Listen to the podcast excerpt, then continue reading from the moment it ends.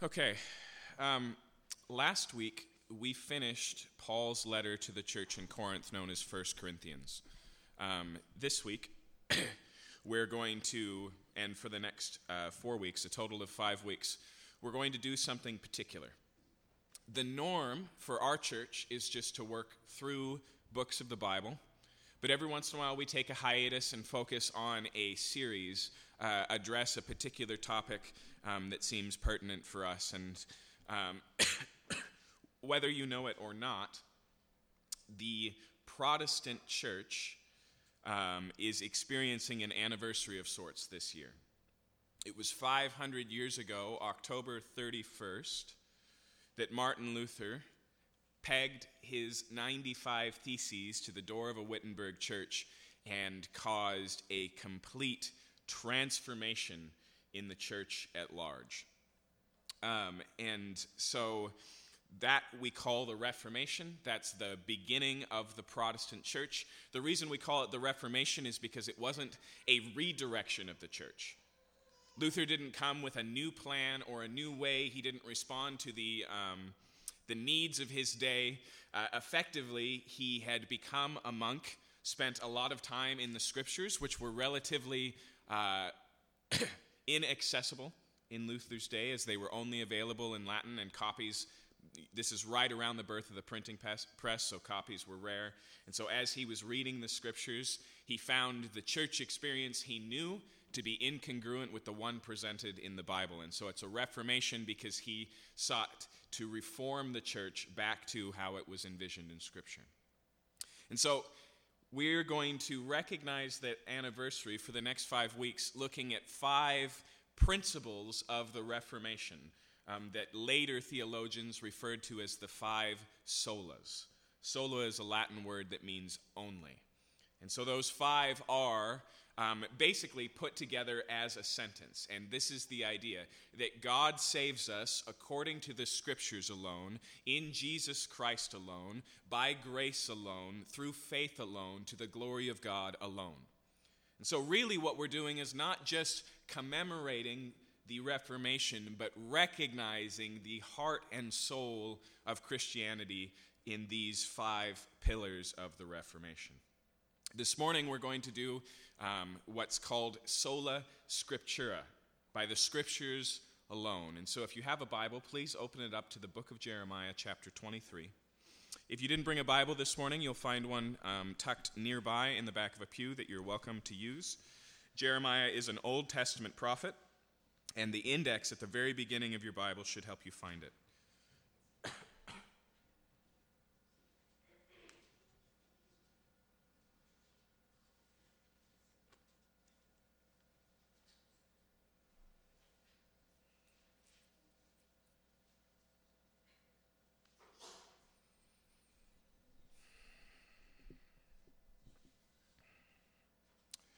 Feel a bit of irony in what we're going to do this morning because the point of what we're going to talk about this morning is uh, this idea of Scripture alone is really the reason why we just work through expositionally, explaining, uh, work through books of the Bible, verse by verse and chapter by chapter.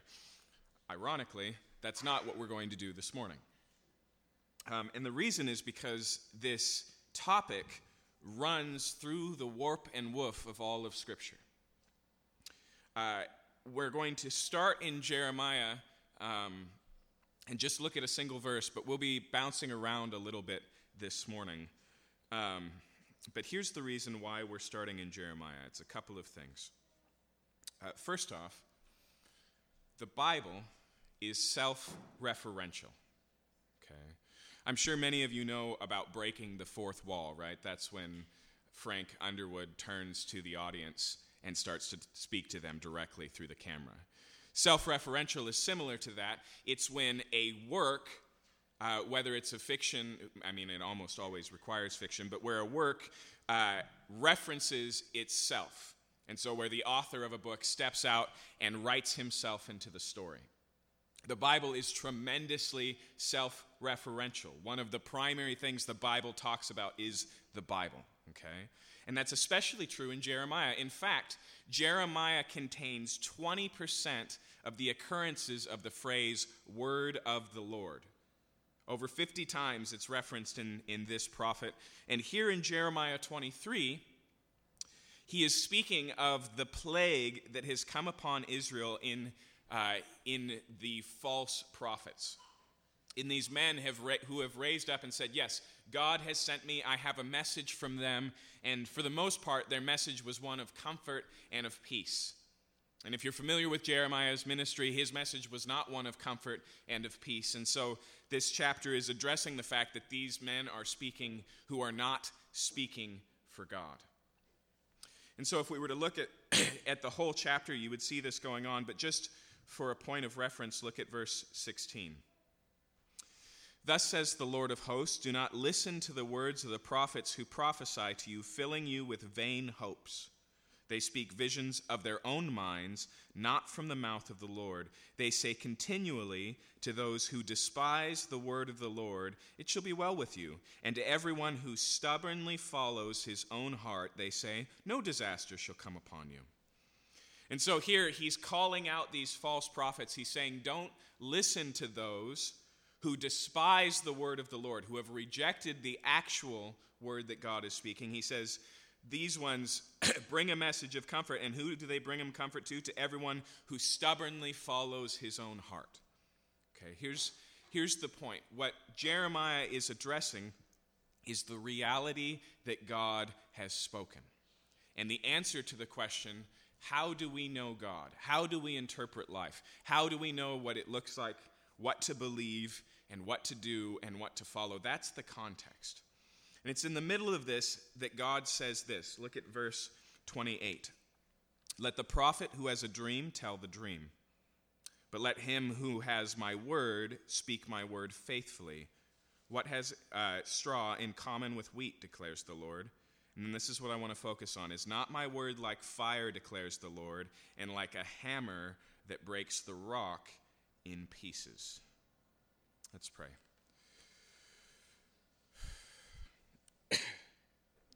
Father, I feel the weight of our assignment this morning. Some, uh, some issues that your word presents are so important that they're woven through the whole of Scripture. It's almost the, uh, the atmosphere of the Bible more than a single particular message. And so we have lots of work to do this morning, but I pray that we would help to understand what the Bible says about itself how that formed the context for the Reformation, and what it means for us today. I ask that you'd help us with this in Jesus' name. Like I said, the Reformation effectively begins, the opening bell the, of the Reformation, if you will, begins with this document, the 95 Theses. And what it is, is it's a reasoned argument against a well known practice in the church of Martin Luther's day. And that practice involved what's called indulgences. Indulgences were effectively um, sometimes offerings, sometimes pilgrimages, uh, sometimes going to view a relic, like uh, basically going to a museum and paying the entry fee to it, um, that had benefit spiritually. Okay, specifically, the indulgences that Martin Luther was addressing uh, were financial contributions that went to build the physical buildings of the church in Rome in exchange for a lessening of the sentence of purgatory, this afterlife purifying reality that the Catholic Church believed in. And so, um, one of the sellers of indulgences famously said, uh, "As soon as a coin in the coffer rings, out of a purgatory, out of purgatory, a soul will spring." This is what Martin Luther was responding to. And in summary, the 95 Theses challenges the biblical uh, uh, foundation of that practice. Basically, that it goes not just uh, against the grain of anything we find uh, in Scripture, but it, that it actually cuts at the heart of Scripture. Now, Martin Luther was a Catholic. He was not seeking to start a new religion. In fact, when the Pope began to respond, Luther was convinced that the documents he was reading from the Pope were forgeries. He could not believe that the Pope wasn't on his side on this issue. He was trying to just wave his hand and show an abuse that was going on in the church and bring it to the attention at the church at large. But as the conversation kept going, as the dialogue intensified, um, it became clear that a division was going to be made between those who sought to seek reform in the church and those who maintained the status quo. And so that leads to an event known as the Diet of Worms, which is not a new fad diet. Uh, Worms is a place, and the Diet of Worms was a summoning of Martin Luther where he was called to recant of all of his books against the Catholic Church. And I want to share with you a little bit of what Martin Luther said on that occasion. And so at the Diet of Worms, they called for him to recant of all of his books. He felt the weight of that reality and he asked for a day to consider it. The next day, he came back and he gave a speech both to the representatives of the Catholic Church as well as to the representatives of the empires uh, that made up the known world of that day.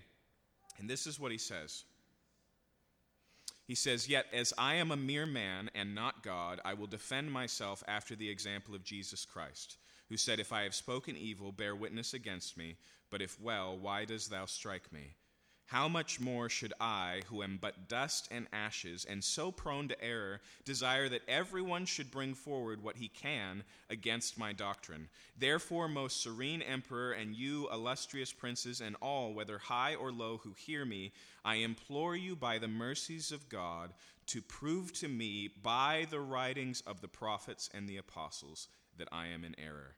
As soon as I shall be convinced, I will instantly retract all my errors, and I myself will be the first to seize my writings and commit them to the flames. And so, what he says here is I know that I'm fallible. I'm just dust and ashes and full of mistakes. And if you can show me from the scriptures that my doctrine is incorrect, I will throw it all away. I'll be the first to burn my books, he says. And then he finishes this is the very last thing he said in this speech at the Diet of Worms. Since your most serene majesty and you high mightinesses require of me a simple and clear and direct answer, I will give one, and it is this I cannot submit my faith either to the Pope or to the council, because it is as clear as noonday that they have fallen into error and even into glaring inconsistencies with themselves. If then I'm not convinced by the proof from Holy Scripture or by cogent reasons, if I'm not satisfied by the very text I have cited, and if my judgment is not in this way brought into subjection to God's word, I neither can nor will retract anything, for it cannot be either safe or honest for a Christian to speak against his conscience. Here I stand. I cannot do otherwise. God help me. Amen. And so, what he says here is once again, I cannot just take the authority of the councils. He's referring to the church councils throughout history. I cannot just take the authority of the Pope, the head of the Catholic Church. Um, he says, because they've both been inconsistent, because they've both made mistakes. In fact, they've contradicted one another. He says, My conscience stands here and it stands on the Word of God. This is where I have to be convinced. Okay. Now, when we talk about sola scriptura, that wasn't so much an issue of the Reformation as it was the context of the Reformation. It was the battleground. As Luther maintains here, he draws a line and he says, just demonstrate from Scripture that I'm wrong, and I'll recant. This was the battleground, and it was also the arsenal. These were the chosen weapons of the duel of the Reformation that Luther had picked was the Scriptures. But I want you to notice, even in this quote, which is relatively early in Luther's life, and he built upon this foundation for many years to come, I want you to notice that he, he rec- recognizes that the scriptures stand alone in their authority, specifically because of their nature. Right? What does he say? He says, I am fallible and prone to error. The Pope is fallible and prone to error. The councils, collectively, the church tradition is fallible and prone to error. So we must stand solely on Scripture. Okay? And so that's where the battle lines were drawn. That's where the argument was. And if you're curious, the doctrine that the Catholic Church maintained was not that the scriptures were not authoritative, sorry for the double negative, um, but that they were one of two authorities, that scripture and tradition were a pair of equal authorities.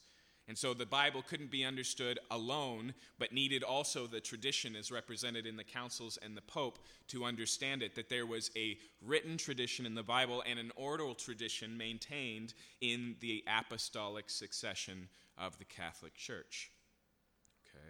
And so that's where this idea of sola scriptura comes from. Now, what does that have to do with Jeremiah?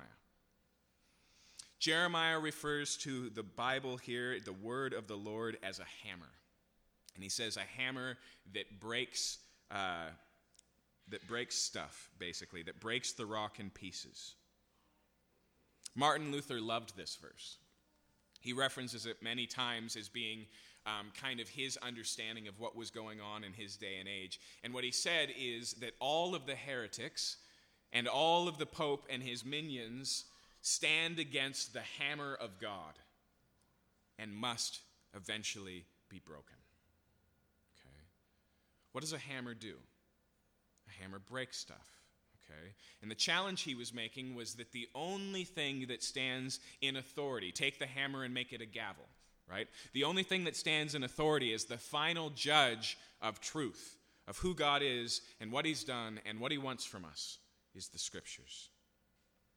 He said that tradition was subject to that authority and not a part of that authority. He said that uh, the church didn't create the Word of God, but in fact, the Word of God had created the church, that it precedes it, and out of it flowed the church's existence. And so, this was the context, this was the grounds of, of uh, the Reformation. Every other battle that was fought was fought with these weapons on this place, on this foothold. Just one last side note before we continue. That's the reason why Martin Luther devoted his life to the translation of the Bible into his mother tongue of German. He spent 20 years doing it. And following in his suit uh, was the, the English translation of the Bible, uh, was the French translation of the Bible. It was a major note of the Reformation to give the scriptures back to the people. Uh, and William Tyndale said on one occasion, he said, It is my goal to make it so that every farm boy knows the Bible better than the Pope. And so this is, this is a big issue in terms of heritage, but it's also not a new issue. As I argued earlier, uh, Luther wasn't, excuse me, building a new foundation for the church. He didn't want to redirect the church, he wanted to reform it. And even if you read through the Bible itself, you'll find these reformations in the Bible. You'll find these occasions where the Word of God is rediscovered and reapplied and reoriented. The church or the nation of Israel is reoriented around the Word of God. When we say Scripture alone, we don't mean that the Bible is the only authority. In fact, Luther argued against radicals who basically only existed because he opened the door for them and then took his doctrines further. He argued against them his entire life, and they had a doctrine as well. It's one that we call Nuda Scripture. Okay, Scripture uh, by itself, without anything else. And so that took a lot of different forms. Um, one of those forms we know as the regulative principle. In other words, if um, if you don't see it in the Bible, it shouldn't be a part of your everyday life. When we talk about the Mennonites and the Amish, that's why. Why no buttons? No buttons in the Bible. Okay? That's the regulative principle. He argued against that. He explained that tradition, that culture, that experience, that reason are all part of how we discern reality as we know it. But as Matthew Barrett makes clear in his book Sola Scriptura, he says that all of those functions are ministerial in relationship to Scripture's magisterial function. And so when we say Scripture alone, the idea here is not that you can only know the world as we know it from the Bible, but it's that the Bible is the final authority. Okay. Now, why why do we maintain that position? And then we'll talk about why it's important. The first reason we maintain that position is because that's what the Bible declares itself to be. Like I said, the Bible is consistently and tremendously self referential. We don't have time to walk through all of the Old Testament, so I'm going to focus on the New Testament. It's intriguing, it's interesting, and it's important to look at how the Bible sees itself, how the authors of Scripture see the pages of Scripture, how they see one another, how they respond to other books, how they talk about the Bible. And there may be some in the audience who go, Yeah, but that's totally cyclical reasoning. I get that. Okay? But I am not so much interested in your opinion about what the Bible is until you understand what the Bible proclaims itself to be. That's where we have to begin. That's where we have to start. So, this morning, I'd like to start by looking at how Jesus viewed the scriptures. And just as a side note, Jesus talked about the scriptures a lot. Uh, last year, I did an interesting study where I took all of the red letter verses from the Gospels, all of the occasions where we find the words of Jesus. And I tried to tag them topically and arrange them to see what Jesus talked about most.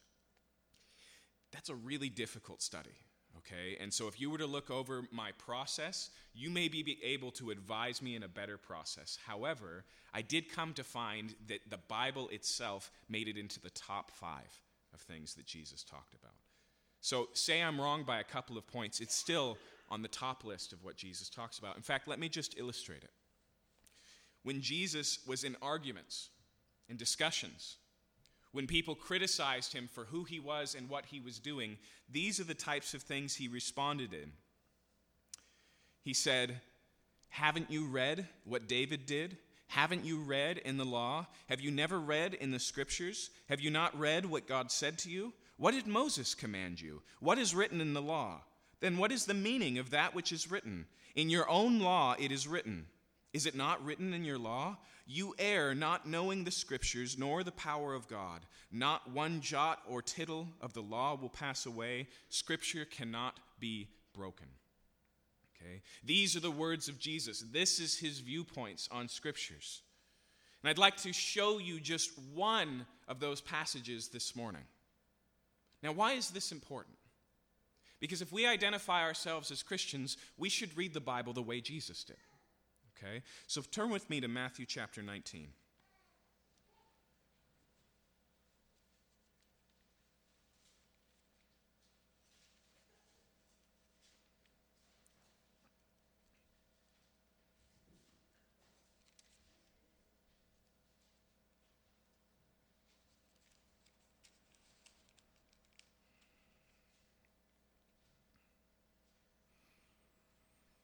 There are two very easy mistakes to make when trying to understand who Jesus won.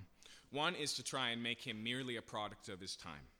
And so, if we can find Essenes that were apocalyptic, then we can explain away Jesus. If we understand that Jesus was Jewish, then we can explain away Jesus. What you find in the Gospels, though, is that Jesus is a threat to the status quo. That's why they put him to death. Okay? Second, another mistake we make is that we assume what Jesus did was effectively progressive and liberalizing. That he took the teachings of his day and widened it out. And that's a clear component. But the widening he did was a widening of condemnation. He didn't say, these people are no longer sinners. He said, all y'all are sinners, right? He widened the gate of judgment. That's what he did. In fact, just take sexuality in particular. Did you know that Jesus is stricter on sexuality than the rabbis of his day. He's more rigid. He holds them to a deeper line. In fact, he says, yes, the law says you can divorce your wife, but in the beginning it wasn't so. And that's what he's doing here in Matthew 19. But as he does so, he shows us his hand in how he handles the scriptures. And so, look with me here um, specifically at verse 4. He answered, Have you not read that he who created from them from the beginning made them male and female? Okay, so first notice how he answers this. He says, Don't you know what the Bible says? Over and over again, as I made clear to you in that list, the authority in Jesus' life, the battleground for Jesus, was what the scriptures say. But notice what he does here. He says, Have you not read when it was written? And then he quotes in verse 5 and said, Therefore a man shall leave his father and his mother and hold fast to his wife, and the two shall become one flesh. Okay, so that's the actual uh, quotation. It seems relatively normal. In fact, you could read other places in the Gospels where Jesus references this same text for the same reason.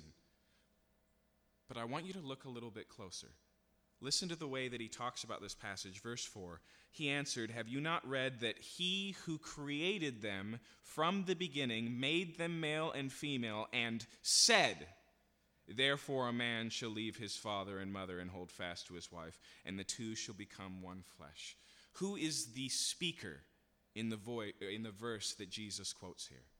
The one who made them male and female. Do you see that?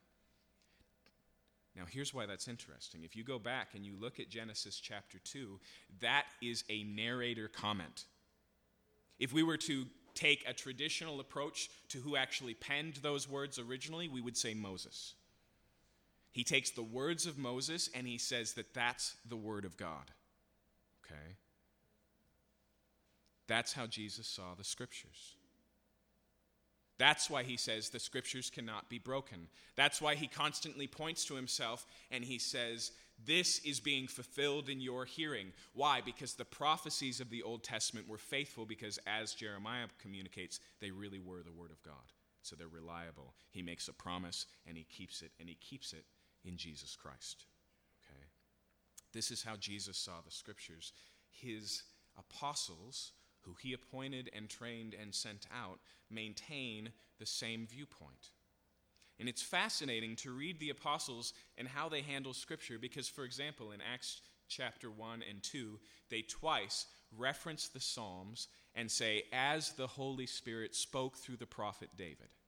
Okay, now that's striking in and of itself that they take this poem written long before them and attribute it to the Holy Spirit. But more importantly, this isn't this isn't a thus saith the Lord passage, right? This isn't them just referring to what was recorded, what God said in the Old Testament. They take a man's personal poetry about his own life and they say that it was actually the Spirit of God speaking through him. Listen, turn with me to Paul's letters to Timothy. First off, go to 2 Timothy.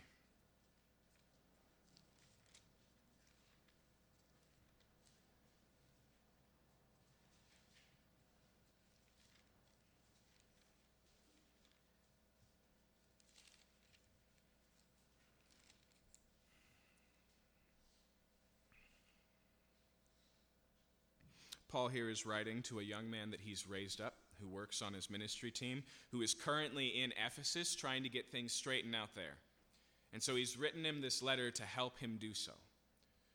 And in the middle of it, he's reminding him uh, his heritage. He's reminding him that his mother and his gr- grandmother raised him in the Old Testament scriptures, and he's familiar with these things.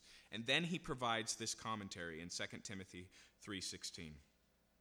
He says, All scripture is breathed out by God and is profitable for teaching, for reproof, for correction, for training in righteousness, that the man of God may be competent, equipped for every good work.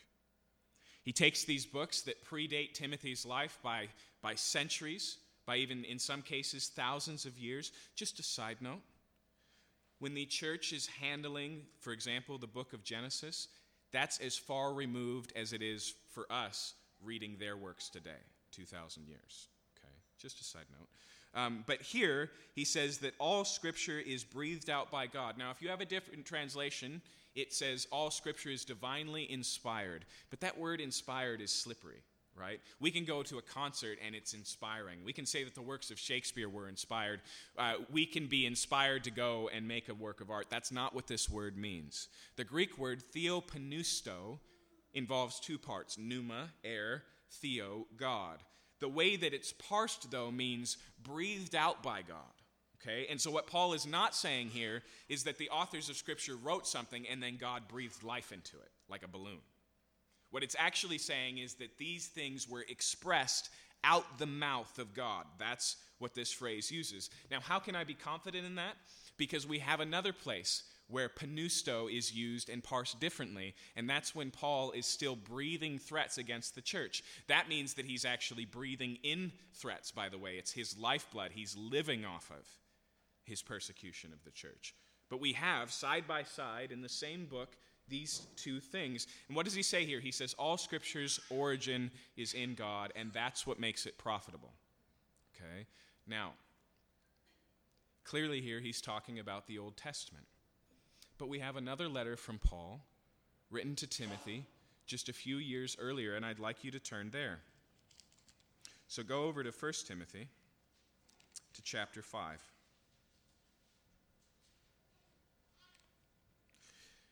Now, once again, he's writing to Timothy, and here specifically, he's, he's helping them to understand the role of the pastor or the elder in the church. And he says in chapter 5, verse 17, Let the elders who rule well be considered worthy of a double honor, especially those who labor in the preaching and teaching. For the scripture says, You shall not muzzle an ox when it treads out the grain, and the laborer deserves his wages. Now, here's what's so striking about this. He quotes two verses here. The first one is from Deuteronomy. Like Jesus, he says if you want to understand how pastors should be treated, understand what the scripture says. He quotes Deuteronomy. Do you know where the second verse is found? The Gospel of Luke. Luke, Paul's travel companion. Luke, Paul, uh, you know, had traveled together, and he quotes from Luke's book and refers to it as scripture on par with the book of Deuteronomy. Okay? Now, I know we're only adding pieces to the puzzle here, but let me throw a few more in your mix, uh, in the mix. Uh, Peter, the Apostle Peter says in 2 Peter,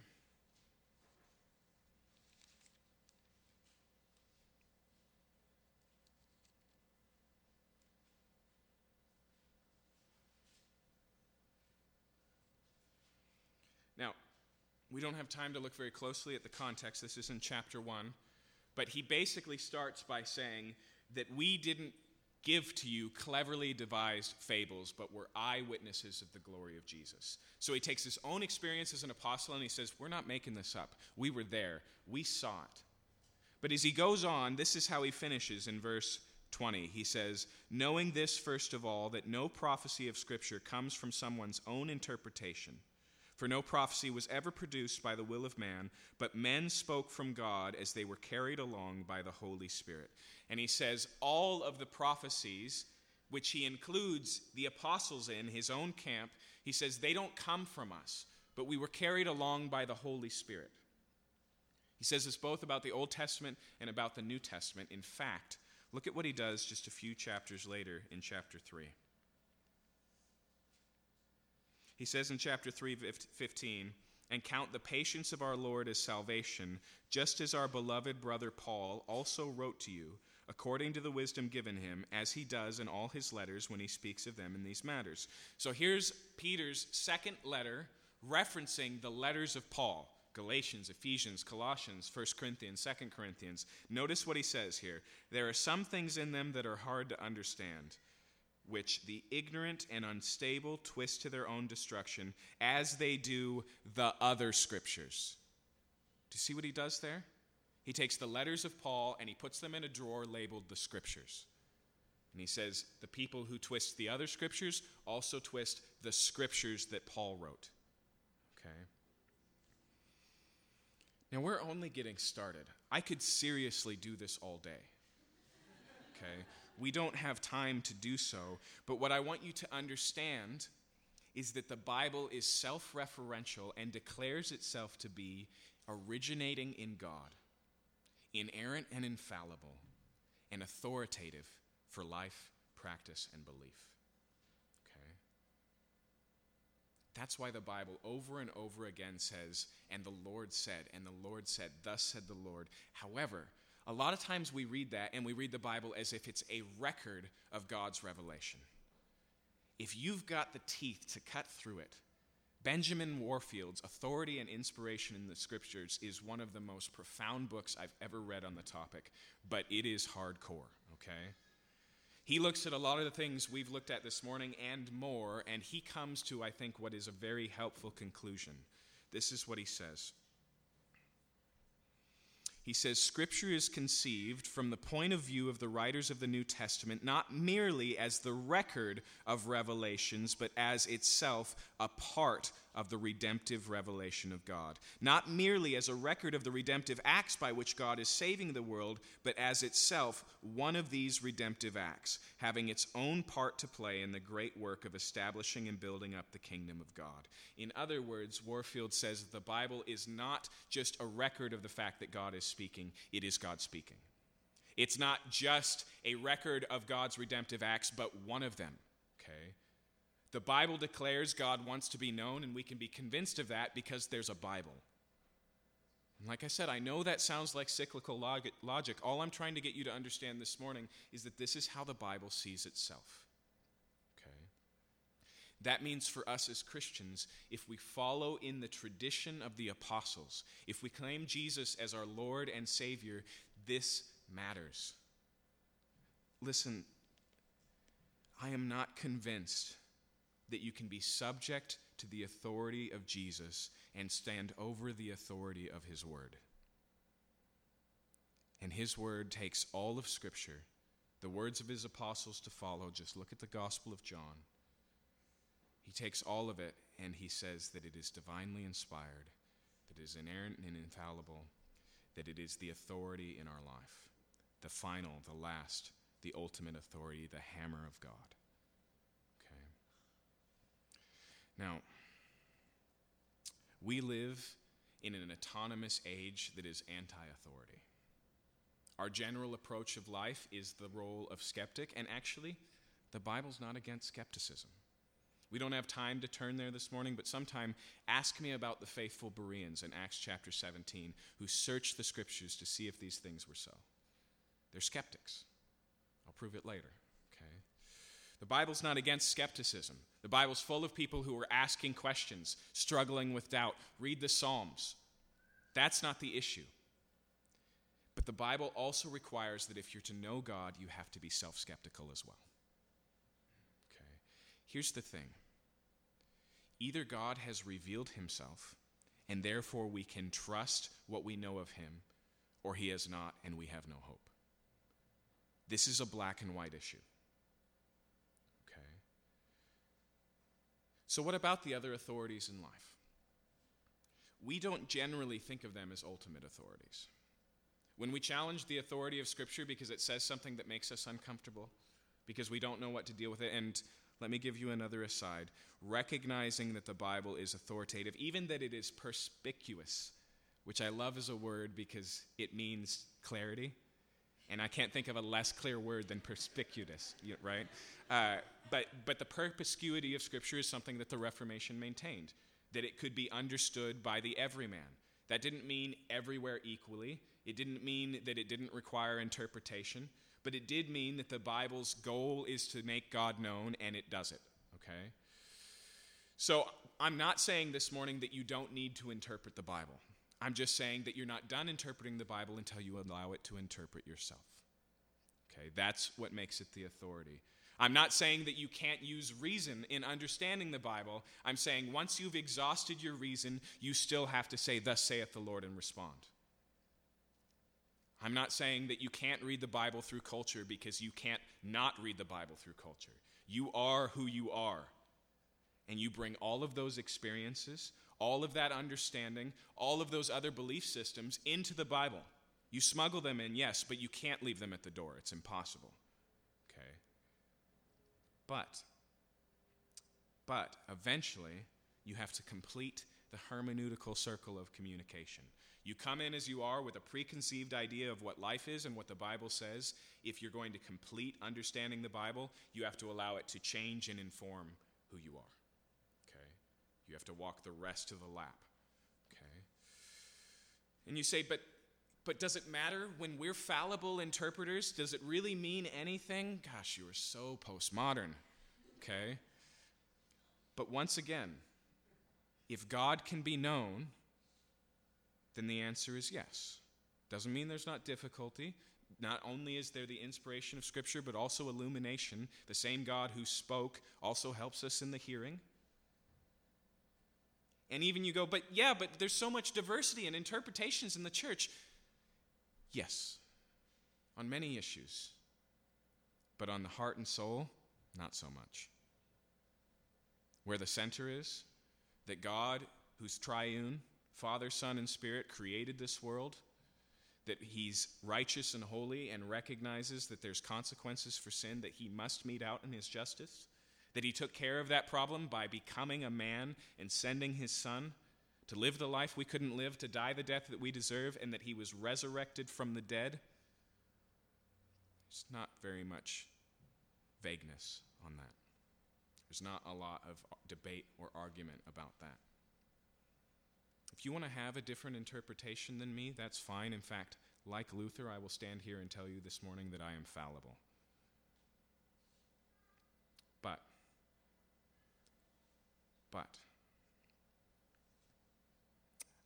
I'm afraid that many of us take those other authorities, known or unknown, and use them not to explain the Bible, but to explain it away. And I'm not interested in an explanation of Scripture that leaves it no longer Scripture. I'm not interested in an interpretation of Scripture that makes it, therefore, of no importance to us today. As we've already seen, all Scripture is profitable. As we've already seen, this is the Word of God. Have you not read? Okay?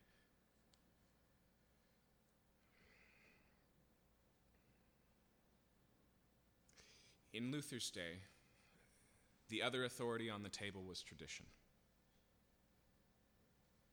And all he said is yes, tradition is important. In fact, he stood against the radicals who tried to throw out the baby with the bathwater of everything the church did, and he just said, You're crazy. There was a man, um, oh, shoot. It's hard to keep track of all the German names. A man named Karlstadt, who was a disciple of Luther's. And on an occasion, Martin Luther went to preach in his church. And to step into the pulpit, he had to step over a crucifix that had been shattered on the floor. Okay? And, and that made him severely uncomfortable. Karlstadt was an iconoclast. He took every icon, every relic, and destroyed it and busted it up. The way that he went about communion, he, he changed everything. And Luther said, No. He said, The Pope the Pope makes everyone captive by telling you what to do. And so he makes the, the conscience of man captive by telling you what to do. And Karlstadt does the same thing by telling you what not to do. But it was all on his authority and it had nothing to do with scriptures, and he was very sensitive to the conscience of the world. He wanted to bring the word to bear, but he wanted to bring it patiently. Okay? And so, even today, if you're joining me this morning and you disagree, this is not a line in the sand conversation. But it is the conversation that must be had, it's the place where it must start. And when we start to pick at Scripture and become the authority that selects this is of God and this is of not, when we start to subject the Scriptures and say, we know better today because we're progressive or whatever it is, you don't just create two piles, Scripture and not Scripture. You pull on a thread and the thread unravels. Because, one, this is how the Bible sees itself, completely and fully and holistically. And two, if you're the final arbiter, you know very well how fallible you are. We have to watch out for what C.S. Lewis called historical snobbery. That we honestly believe that we're the first culture in history whose grandkids won't think we were crazy for thinking those thoughts that we finally have attained, and so therefore we know better, and we can be the perfect and infallible standard of truth.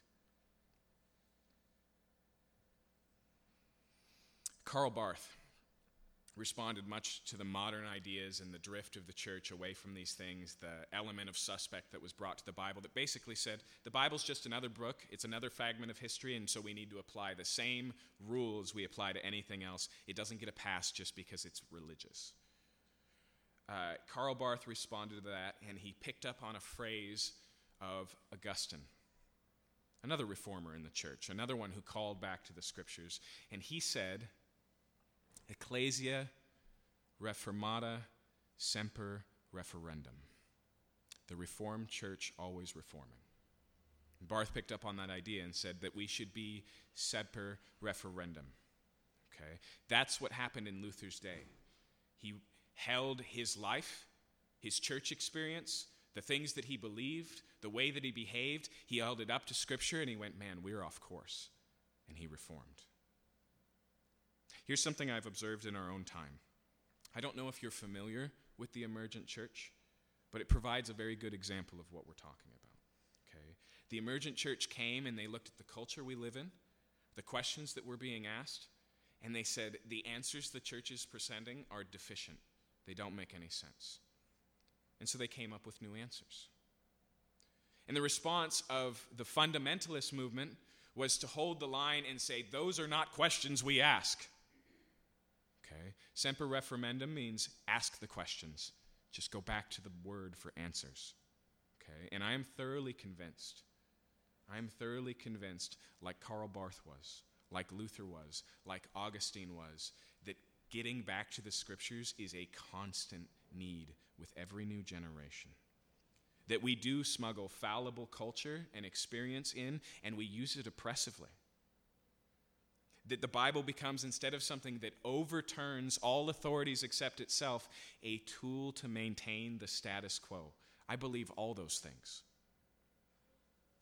But the only hope out of that mess that is authoritative has to be the one that has the backing of God.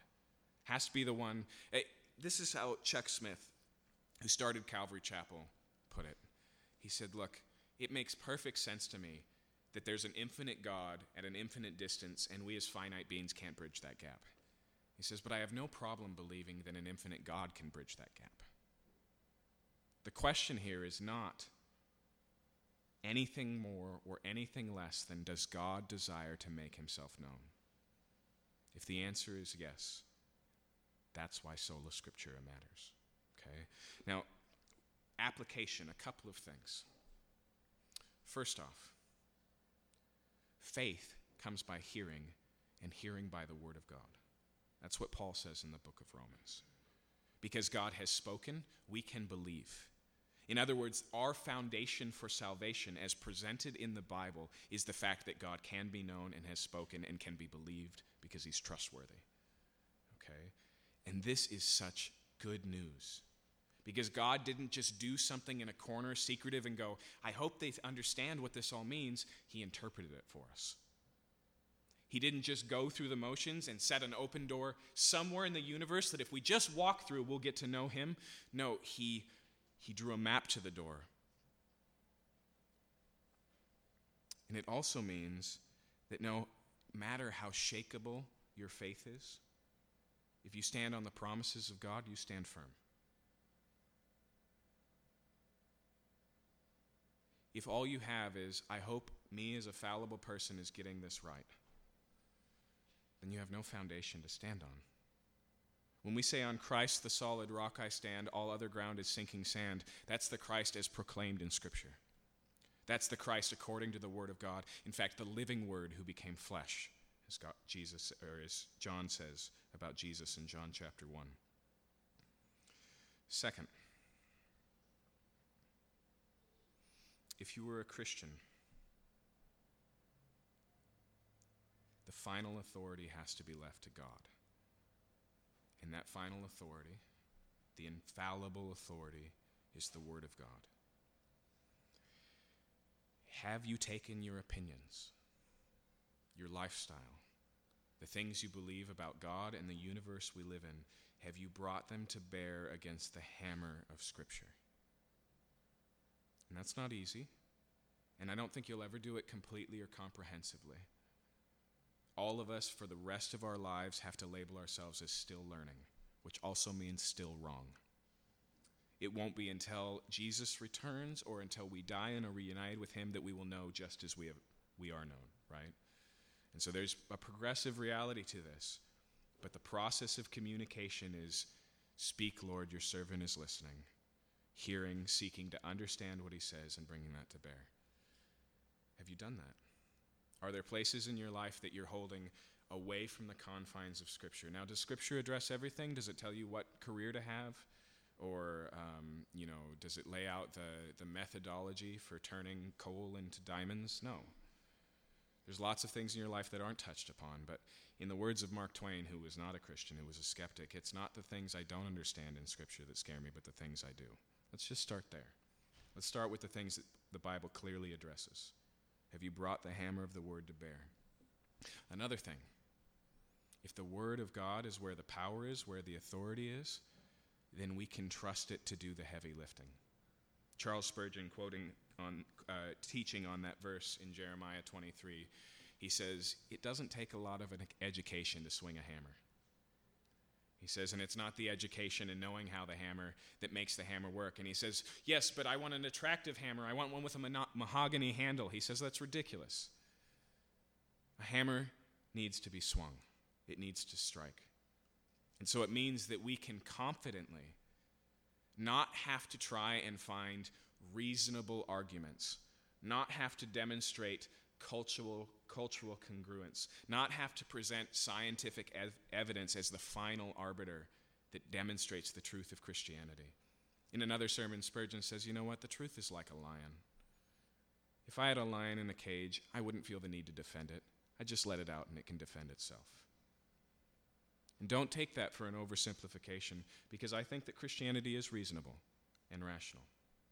I think that Christianity corresponds with science. I think that our culture uh, is both in some places congruent with Scripture, and those things should be proclaimed and celebrated, and in other places incongruent. But ultimately, the power, the thing that changes lives, is not your incredibly well rehearsed argument. And if it is, Someone else smarter than you, more clever than you, and more eloquent than you will argue those people right back out of the kingdom because it is only by the word of God that there comes faith. So be encouraged in that. Proclaim the word. When people have questions and struggle, take them to the Bible and say, let's read it together. Let's see what the scripture says. Bring them to the heart and the soul and the center of it. They read passages and they go, What in the world? I could never believe a Bible that teaches a doctrine like that and say, okay, let's start at the center. If Jesus isn't alive, if there's no resurrection, then who cares what we think about this issue? Okay, but if he is, and he proclaims this word to be what he proclaims it to be, then you have to deal with that. But don't cart before the horse this. Okay? So let's just see what the scripture says about Christ. Let's just see what the scripture says about the big issues of humanity. If you're not a Christian this morning, there is a long road that I don't have time to deal with because before you can even ask these questions, you have to go, okay, well, is the Bible even re- reliable in what it records? Okay, that's where we have to start. When the gospel authors write about Jesus, was there really a Jesus? Did he really say these things? Did he really do those things? And that road can be walked, and I think the evidence is pretty convincing. Okay? But once you've done that, once you've looked at the reliability, then you have to read it and go, okay, if it's reliable, what am I going to do with the things that Jesus said and did? And you're still going to be left with the total reality that we're talking about, that we've called sola scriptura. But here's the point, and we'll close this morning.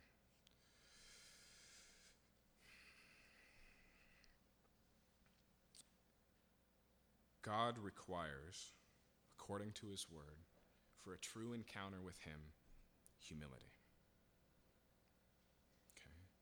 And ultimately, hiding behind every other authority is autonomy. It says that this book is something I will stand over and give judgment to. But the Bible presents a very different view of the universe. Just to be clear, it says that God is not the one who's lost and needs to be found, you are. Okay. It says that God is not the rebel who needs to be conformed into your righteous image. You are. And so, even in tentatively approaching, could this really be the Word of God? You have to do it on the Bible's own terms, which is the same thing science does when it presents a hypothesis. Okay? You don't test a hypothesis by all the things that it isn't, you have to test it as if it were. If you want to know if the Bible is the Word of God, you have to play by its rules, which means that you have to open it wanting to hear not just to read and to study. You can't treat it like a frog on the operating table and just dissect it. You have to enter into a conversation and say, behind this word is a living God who is speaking.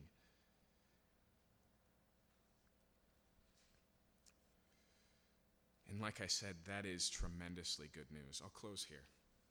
I'm sure that many of you are familiar with the explanation of the world as we know it and the difficulty of knowing the truth that says, but really, God or the truth or the universe as we know it is like an elephant. And we're just like blind men, and one of us has the trunk and says, Oh, I found a great snake. And another finds the foot and says, No, it's a giant tree. And another hugs it around the center and says, No, it's a big, living, breathing house, right? First off, when that story is initially told, the original one that goes back, there's a king who calls those blind men in. The king is not blind. And to be honest, when we use that illustration today, we are assuming that we're the kings and we know there's a whole elephant there and you're the blind ones. So you're only grasping at part. You don't escape it. But what we're talking about this morning is something different. We're talking about the elephant speaking and saying, Let me tell you who I am. Okay? If all we're doing is grasping in the dark, another illustration I've heard is that we are all living in a church with stained glass windows, and the light is coming through the church windows, and we're each standing around different windows and going, This is what the truth looks like, as presented through this color lens. But all, we're all seeing the same light. The Bible says, No, that light became a man, walked through the doors of the church, and said, I've come. I am the light. Let me tell you about yourself. That changes the rules. Okay? And so the hammer of God in the Word of God is incredibly good news because God is and desires to be known and has proven himself faithful and trustworthy and has told us who we are, who he is Let's pray.